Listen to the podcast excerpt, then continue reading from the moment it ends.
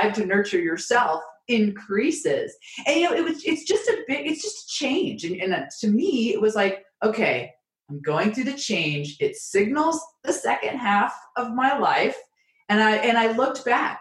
Do I want the second half to be like my first half? Not again, not that my first half was bad, but it's like I want to do more. I want to slow down. I want to focus. I want to turn inward and I want to do what's you know what i want to do what what really you know lights me up. And the menopause i think was just the catalyst. It was just like oh i think it's one of those things where again you're ticking off the boxes and you hit menopause and all of a sudden you're like oh oh menopause. We talk about menopause in midlife. I'm midlife. I you know and you start looking about looking back at everything you've done to get there and then you look ahead and you're like okay i, I want it to be different Welcome back to another episode of Thriving Through Menopause podcast, the show where we crack open the conversation about this time of life and empower you to become the CEO of your menopause transition. I'm your host, Dr. Clarissa Kristjansson. Join me and my guests as each week we show you how you can thrive through menopause. You know, we've all hit midlife. And I certainly know that when you do, you kind of go, oh, here I am. What happens now? Or we've just conveyor belted or sleepwalked into it, and then it sort of whisks it away in whatever direction it likes to do. But we can take more control of our midlife. And that's why today I'm delighted to have with me a guest, Laura Rubin, who is the Midlife Navigator. Laura, welcome to the Menopause Project. Thank you so much. I am so looking forward to discussing midlife with you and menopause and, and everything about it. That is great. Laura, for the listeners, tell us a little bit about you and how you came to be the midlife navigator. So, I am a serial entrepreneur. I spent my entire life jumping from this activity to that activity. And I found as I reached midlife that I had jumped, that I'd done a lot of jumping. And, you know, and sometimes I would be back in the corporate world and then I get bored or I get that little feeling like this just isn't right for me. And so I'd move on to the next thing. So I lost my job at about, I think I was close to uh, mid 40s. And I decided that I did not want to do that again. I was tired. I, I, kept doing things that I was good at, but it didn't necessarily feed my soul. And I was like, okay, I don't want to go back to the regular nine to five. I don't want to go back to doing what I have done all along because I'm good at it. How about if I take the time and discover what I really truly want to do? What is my calling? So I went on this journey and it started uh, i uh, am an avid i work out and i work out a lot and i had a personal trainer at the time and he was like well you should become a personal trainer and I thought, well, that's completely different because I'm an admin. So doing books and billing. And I thought personal training, I love it. Mm-hmm. And I'm going to try something completely new. So I what I studied, I took the test, I became a personal trainer, and I've been doing that for about 10 years, but I hit about 6 years in and I'm like, "Oh, I'm starting to have that feeling again. Like this just isn't quite it. It was closer, but mm-hmm. not quite." So then I really went on the journey to discover what were my core values? How did I really want to live my life? Who was I and what mattered to me? And on this journey, I realized that the big picture was I got super excited and I wanted to share that information with other women. And I realized that there is a lot of great information out on the internet, but not necessarily geared toward women in midlife. And I was going through the process. I, I didn't have anyone to guide me. And I reached that point where I was getting excited and I wanted to share the information. And I knew that there were other women out there like me. So here I am, the midlife navigator. And honestly, I'm still learning and I'm still, and, and as I go along, I'm sharing with my clients as well and sharing with the world. My big overarching uh, goal or mission is to change the stigma of midlife that society has that uh, the negative one and have women embrace this time of their life as a superpower. Oh i love that laura. And i think i can personally relate to reaching that point in your corporate career and i'm sure so many of our listeners can. You know we're kind of there. Yeah the job's okay. You get paid each week each month whatever it is. And we can be like a part of us have died isn't it? Like your soul's not quite where it should be you know? I don't know whether that was how it felt for you but it was like the inner part of you wasn't being fulfilled.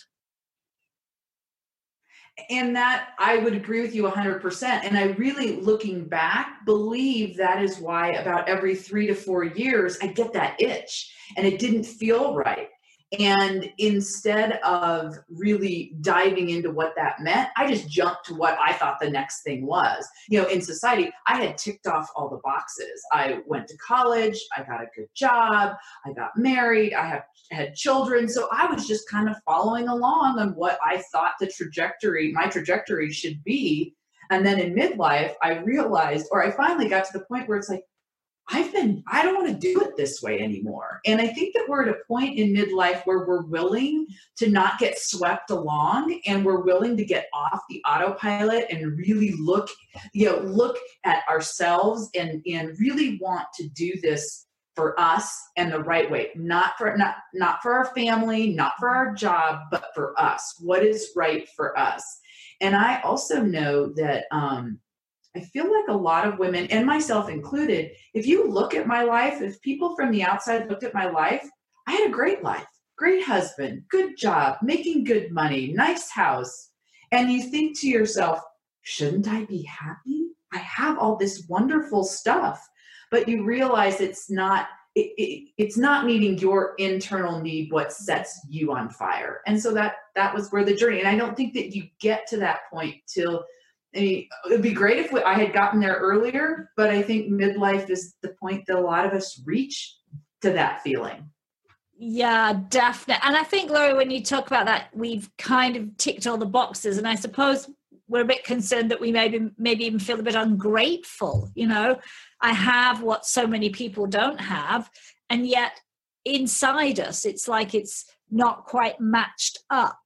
But I love that you jumped off and took the time to dig deep to what you wanted. And I think that's often the really key thing. I mean, that we take the time, that we step off the conveyor belt and go, oh, now let me dig deep. And I love that you did that. I mean, how did you do that? Was there a particular process that you followed?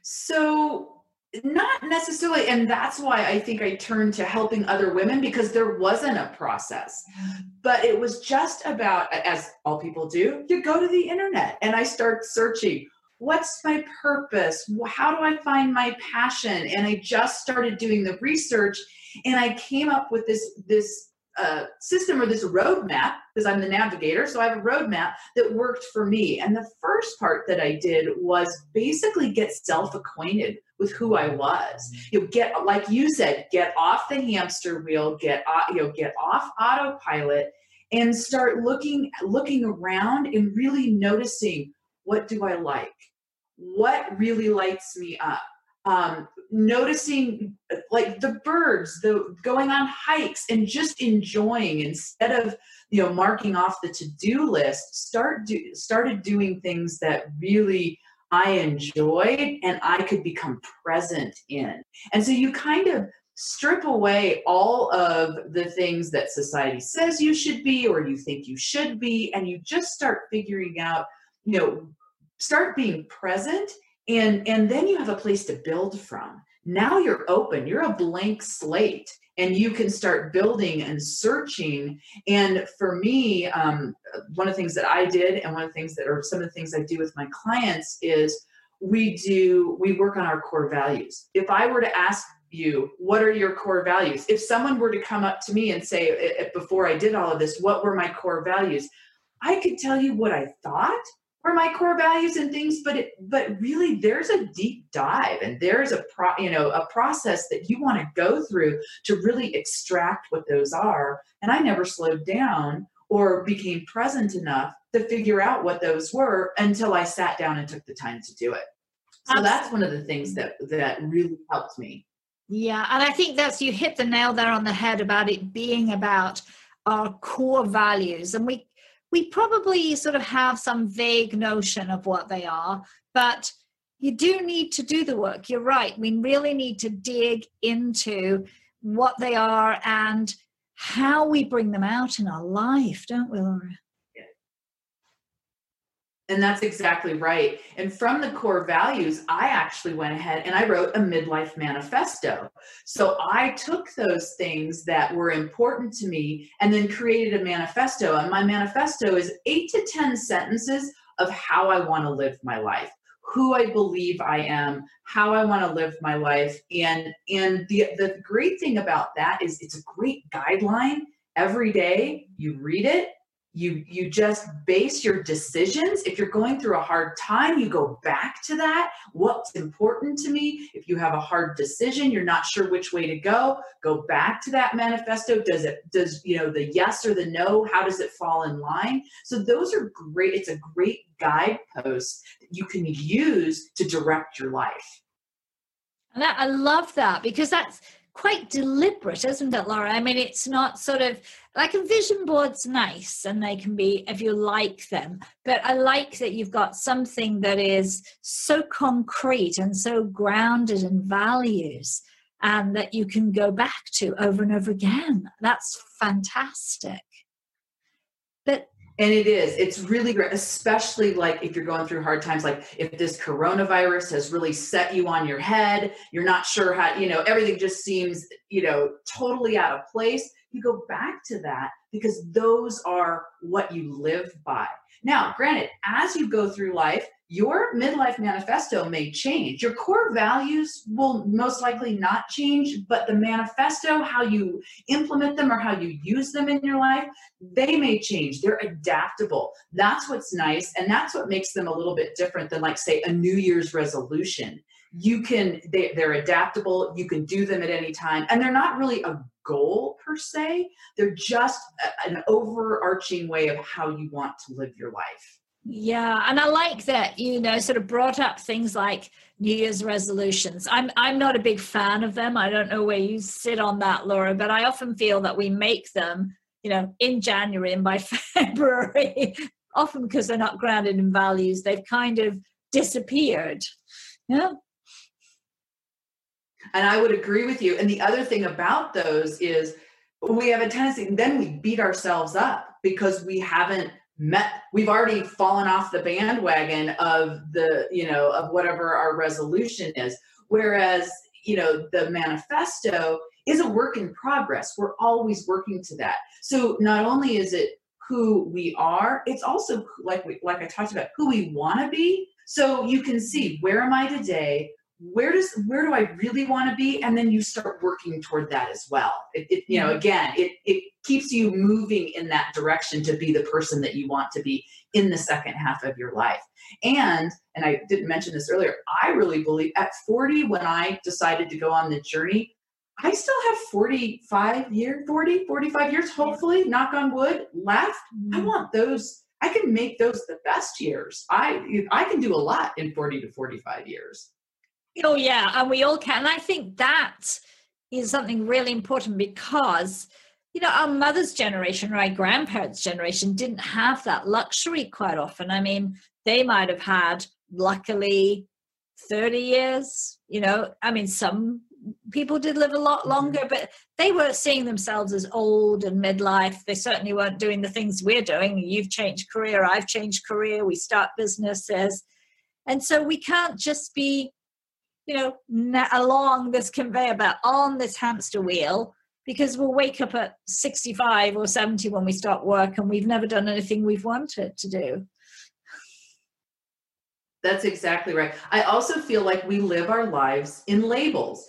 We're a college student, we're a career woman, we're a, a ceo we're a mother we're a wife uh, you know we're a sister so if you pull those labels away who are you. So you know this is our chance to if we strip the labels away who are we without the labels? Yeah and i i guess when you stripped away the labels you had more freedom am i right laura Correct. That is correct. To, to build who you want to be. Now, that's not to say that you don't enjoy being the CEO. You enjoy being a mother. You enjoy being a wife. There, that's not a bad thing. It just is a label and not necessarily needs to define who you are. And so when you take those away and you've got that blank slate, now's the exciting journey. We get to pick who we want to be. We get to really live the life on our terms and who we want to be. Yeah. And I, I wonder sometimes you don't think, if you think that those labels are other people's labels. Definitely. Definitely. And it's again that society thing. And we just, I mean, everybody else is accepting the labels. We're going to accept the labels too. And, and, you know, I mean, you are described. I am a mother. I am a wife. I am those things, but it's not who I am at my core. No. And when you stripped away your labels, how did your family, your partner, uh, people who'd known you before react when suddenly you were not those labels, but you were maybe somebody different? So, thankfully, I am very blessed in that my husband, my children, uh, you know, I've been on the journey for a long time and they have supported it. Sometimes I think I'm sure they thought and rolled their eyes and thought I was crazy. But I do have a very supportive family. I will tell you though, my mother, who is 89, she's so cute. She, I tell her what I, she's always asking me, so what are you doing now, Laura? and so I was describing what I was doing, and she goes, "Oh, that's that's very different than when I was 55. We were, you know, we were just very happy to retire and, and travel, and not that those, but it's it, that isn't bad. It's just that her 55 is different than our 55 at this day and age. So, yeah, but I will say overall, in answer to that question, I have had a very supportive um, uh, group around me. And I've also, that was one of the things that when I decided that I was going to, or really delved into what I was doing, I also went out and I found some, my, my, supportive friends, you know. So I have a really great connection and group of women that we're all doing this together so we can support one another because not everyone is going to have that support system from their close friends or their family. So I really recommend that you find a group of like-minded women that you can, you know, band together with through the time period because you don't always find people that will support you and that can be difficult. Yeah, I can think that would be. I mean, if you were not supported by your your partner, that would be a lot of tension in your relationship. Uh, because I think when we strip away the labels, we we change, and this person that has lived behind the labels emerges, and that person can be very different from the person that they chose to be with and that and that's true. And i think part of the process when you're with a partner or family members that don't quite understand it or you're becoming a different person i think it's important to bring them along with you to keep those lines of communication open so that they feel like they're not getting left behind that you're bringing them with you. Mm-hmm. and and maybe there's a way to encourage them and you do it together and you you know so that you're on the same page and that you know, like again they're not left behind going wait a minute where's the person that i knew? And then and help them to understand that the person that you're becoming is going to make your relation their relationship your relationship together better because now you're able to be who you want to be. Exactly. Um maybe we can turn a little and talk about menopause because that must have happened at a very similar time. so, yes. how do you think that you going on this journey was influenced by your menopause, or how did your menopause maybe influence the journey that you went on?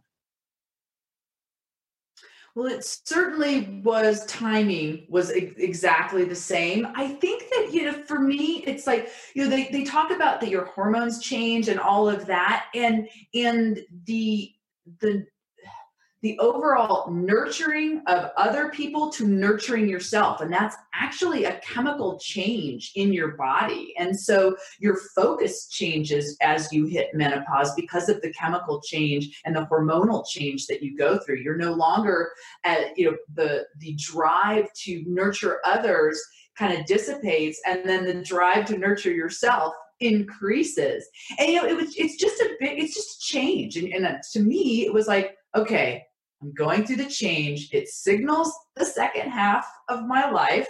And I and I looked back. Do I want the second half to be like my first half? Not again, not that my first half was bad, but it's like I want to do more. I want to slow down. I want to focus. I want to turn inward and I want to do what's you know what i want to do what what really you know lights me up. And the menopause i think was just the catalyst. It was just like oh i think it's one of those things where again you're ticking off the boxes and you hit menopause and all of a sudden you're like oh oh menopause. We talk about menopause in midlife. I'm midlife. I you know and you start looking about looking back at everything you've done to get there and then you look ahead and you're like okay I, I want it to be different. It's time for it for me to to do things differently yeah and you certainly mentioned something about slowing down how has mm-hmm. that manifested itself in your life today so I again we talked about in the beginning I had to strip all this stuff. I kind of had to start getting off autopilot because I was really good. I'm really good at ticking off the boxes and I'm really good at being on autopilot and getting everything done. So I had to stop and really look at what was important, what's not important. Uh, I took up. I have a uh, really got into having a morning practice. I'm a I'm an early riser. I'm a morning person. So for me, I do a morning routine that includes meditation, uh, reading, um, yoga. I also work out still. So, all, so I start the day before the world gets going, just setting myself up, and that is a that's a big thing for me because my tendency is to hit the ground running. Like I will start. Okay, I have to balance this checkbook. I have to call so and so. I have to do this, and I have forced myself to get up before the world gets up and really focus on taking care of myself, doing that morning routine. And I will tell you, when I don't, I can tell the difference. I really can tell the difference. The other thing that I do is I have started to make sure that I take a lunch hour. I work from home, I work for myself. Guess mm-hmm. what? You can just slam right through the day and never have stopped. And so um, I was listening the other day to uh, Brene Brown, a, a conference that she'd given, and she used the term giving yourself white space. And that is so, that was such a difficult thing for me. And it's still something that I struggle with that space that you need to rejuvenate, relax, receive. It's where you, you if you're always going, you don't receive the the intel, the information, the what's you know, you're just kind of jumping from thing to thing. Yeah, and I love. So I really so for it's the, it's the morning routine. It really has, and then that's kind of expanded. That was my first thing because that was a big mm-hmm. deal for me to make that happen. Yeah, and I mean, I think that, know, I love your morning routine with all those elements in it. But but you're right. I mean, what Brene has said there about white space, uh, just mm-hmm. kind of went, oh, I got a bit goosebumpy when she said when you said it because it's true. It's the space where we try not to put something in there because because it's a, a space, and we think, oh, I'll just fill it with a few emails, and I'll make a bit of a phone call here, and oh no, and and and to that's exactly out- right. And those those little one minute things that you think, oh, no big deal, I'm just going to throw before you know it, you've done a whole hour of them while your white space just went away. And I, like I said, as you said, that term really I pigeonholed for me. That just was like, wow, That makes so much sense. And it is very difficult. That is something that I find very difficult to do because I'm a goer. And, and I'm an, Enneagram 3, which is the achiever, and I got to go, go. So that's been a real struggle for me and something that I continue to work on. Yeah, and do you have any any tips around how you know people listening can make that white space, or do you think that's down to each and every one of us? I think that you start small and you say you're going to do it for five minutes. And then maybe you add a minute. So, um, James Clear in his Atomic Habits book talks about making a 1% change every day. So, you start small and you make a 1% change and a 1% change. Because if I were to try to go from, you know, go go going to i'm going to take a whole hour every morning to myself it would have never worked and then the other thing to remember is don't beat yourself up if you have a day that you don't do it or you know i listed off a multiple you know multiple things i don't always do all of those things sometimes i i don't have time i have an appointment or i have something that i have to do so just give yourself grace pick one thing and just build on that one thing. Pick the one thing, and we could do millions of things. Pick the one thing that speaks to you, that interests you, that you think you can do, and then make those changes very small, one thing at a time. Now, and then what I will tell you is it's going to get difficult and you're going to come to those crossroads of do I do that? I don't really want to. I'm, I'm going to slide back, go back to that midlife manifesto. And where does that fit in that? or look at it and think, okay, this really isn't working for me. If it really isn't, then don't continue and pick something else that does. But make sure that you're just not quitting because it got hard, because sometimes it does. So really evaluate, you know, why you're you think you need to try something else. But again, give yourself ease, ease and grace, figure it out little at a time. I love that. Baby steps. Mm-hmm. Definitely. Yeah. If we tried to do something, we tried to go from A to D, we'd never make it. We'd all quit. It it's tough. That is there's very few people, and there are some, but there are very few people that can do that without taking little steps in between. Yeah. When people come to work with you, what you know are some of the key motivations for wanting to shift and change? They know there's more exactly what i went through you know and, and, as you were talking about they've their job they go to a job every day that they like but it's like something's missing. And they know that something's missing but they don't know what it is. And they realize that there's more to life than just their job and their family and that you know and that they want to experience life on their terms. They're tired of being on the hamster wheel. They're tired of being on autopilot. And the biggest thing is again it goes back to the women that have everything you know look like everything's going and they're they're almost embarrassed. And i've also had women tell me at you know at this stage in their life i should know what i want to be when i grow up. No not necessarily. I will tell them you are in the exact right place to determine what's important to you. So that's it. We, we are in a great place to do that. We have more free time. We are hopefully more financially secure. We have these things set up so that we can take that leap and start diving into what's important to us. Hmm. Yes. And what are some of the barriers that come up as women start to work with you? I'm scared. This is completely different. I'm going to go off and go off on a different path. Sometimes I have women will tell me I'm going to have to quit my job. And it's like, not necessarily. You can figure out who you are within that job because a lot of these women have six figure incomes, they're making good money. Mm-hmm. I don't advocate that you quit and just go, you know, climb a mountain or do whatever. We figure out who you are and then, you know, make that work in the context of what your life is now. Granted some people may want to quit and start a company or they have this you know calling to to do something that's of you know a, a bigger value but that's not necessarily what has to has to happen. But they're afraid. They um, they don't think they can do it. They're too old. It's too late. Those those kind of things are what i hear.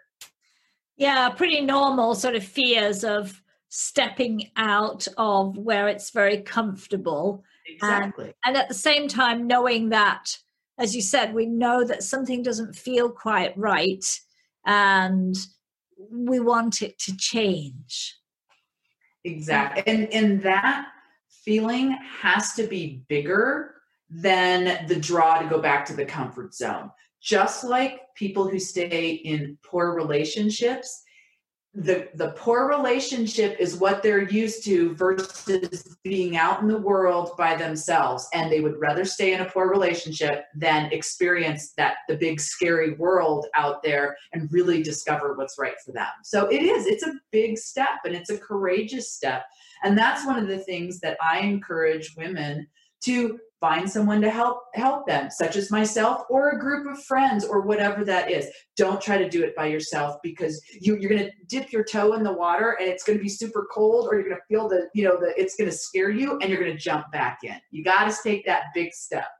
Yeah yeah and, and and yeah you're right. You can't do these things on your own. It's too it's too much and it's asking too much of of you at this time in life to throw everything away or up in the air and shuffle it around. But I but I liked as well, Laura, that you said people don't have to throw, you know, careers, husbands, or whatever it is out the out of the window. I mean, we never have to be that extreme. And that's exactly right. Really, the importance here is you're discovering who you are, and that can work in the life that you have created. Because most of these women like their job, love their husband, have great kids. There's just something missing that's not, those things aren't completing the package for them. So they need to complete the package from what's inside of themselves. And they we figure out what that is and how it works in the life that they have. And can you give some examples, obviously without naming anybody, of the sort of things that women have uh, done that have made that big shift or that big internal alignment with values? So I have I have a client that um, perfect example of what I'm talking about. Six figure income, great lady, works hard. Her company had been acquired. She wasn't quite liking. So her company had been acquired, and what she was doing got changed. So it really, it really was bringing up the feeling of okay, this isn't it. This isn't really working for me. But again, she liked the company that she works for. And now look, and, and in the situation that we are, especially right now, it's great that she has a job. So what she did is discover what is it that she liked about her job, what were the things and, and how her position had changed. And she's she's going and working with her boss in, okay, I realize these are the things that really make me tick and what I like. How can we incorporate is there a way for me to incorporate these things with the job in the position that i'm doing? So she stepped out of her comfort zone instead of just going okay company's been acquired. These are my new you know skill this is my new set of duties that i have to do but i really miss some of these old duties. So she took the she made the leap talked to her boss and they're working on because she doesn't want to leave you know she wants to stay with the company that mm-hmm. she's at and so she's, you know, stepped up, said, These are the things that are important to me. Is there a way that we can work these back into what I'm doing? Yeah, I love that. And I think when listeners hear that, they kind of go, Oh, so it's for someone like that, it's more that I've made a shift but it feels much more attainable than I think some of the stories that we hear out there on social media where you know you've thrown everything up in the air and and people go well I can't do that because I've got responsibilities. I've got kids at college or I've got a mortgage uh, and maybe I don't want to throw it all away. There's things about this life that I like. So I love that example of just you know making your career feel a bit more better being able right. to do little bits and pieces that you that you enjoy doing and and feeling more attuned to your values Exactly. The other solution to something like that is again, she liked her job. It it pays her good money. It helped, you know, she obviously can can pay her bills and do that kind of thing.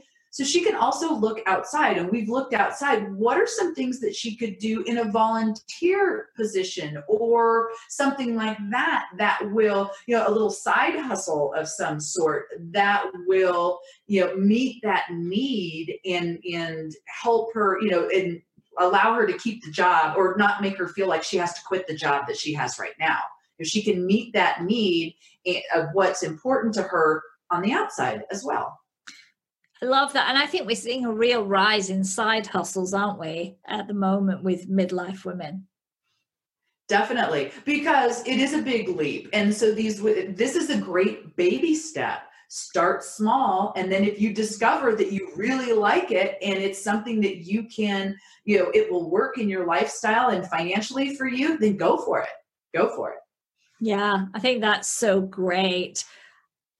I'm love talking to you, Laura. I've learned so much about midlife navigating.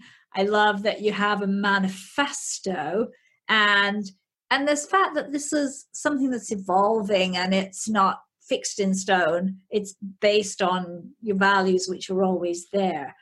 How can people who would be interested in navigating their midlife get in touch with you?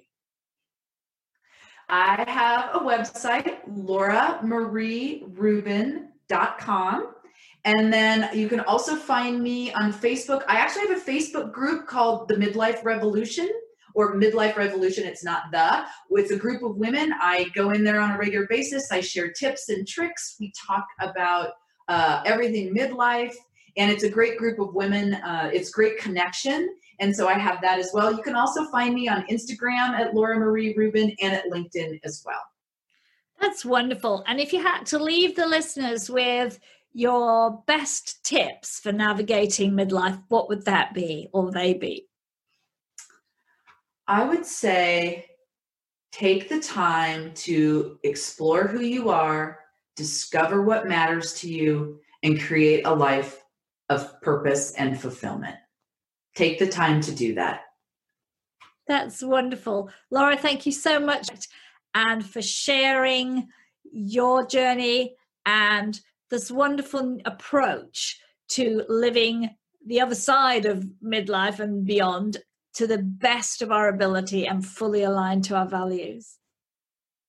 Thank you so much for having me. I just love having this conversation. I appreciate it very much. That's lovely. Thank you. Well, thank you once again, Laura, for a great episode. And some of my big takeaways from so much that we talked about was really that when we hit midlife, this is just the beginning, not the end. The beginning of the next maybe 40 or 45 years, which can be the best years of our lives. Yes, we need to slow down and really decide what we want to do. But our menopause transition is indeed that catalyst for change. If you've enjoyed this episode, then like, subscribe, and share. We're on Apple, Stitcher, Spotify, and everywhere else that you find your podcasts. Next week, my guest will be Nicole Simonin from the Shape It Up Over 40 and she'll be talking about fitness, movement, and more. Until next time, go well. The is it morning yet deal. How about now? Or now? Because morning time is McDonald's breakfast time. And that's the best time of all the times.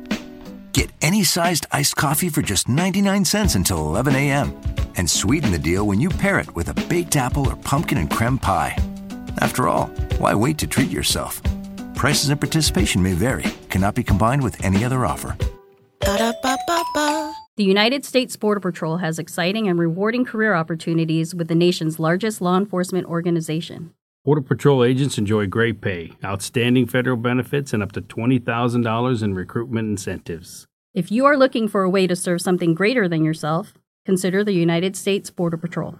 Learn more online at cbp.gov/careers/usbp. That's cbp.gov/careers/usbp.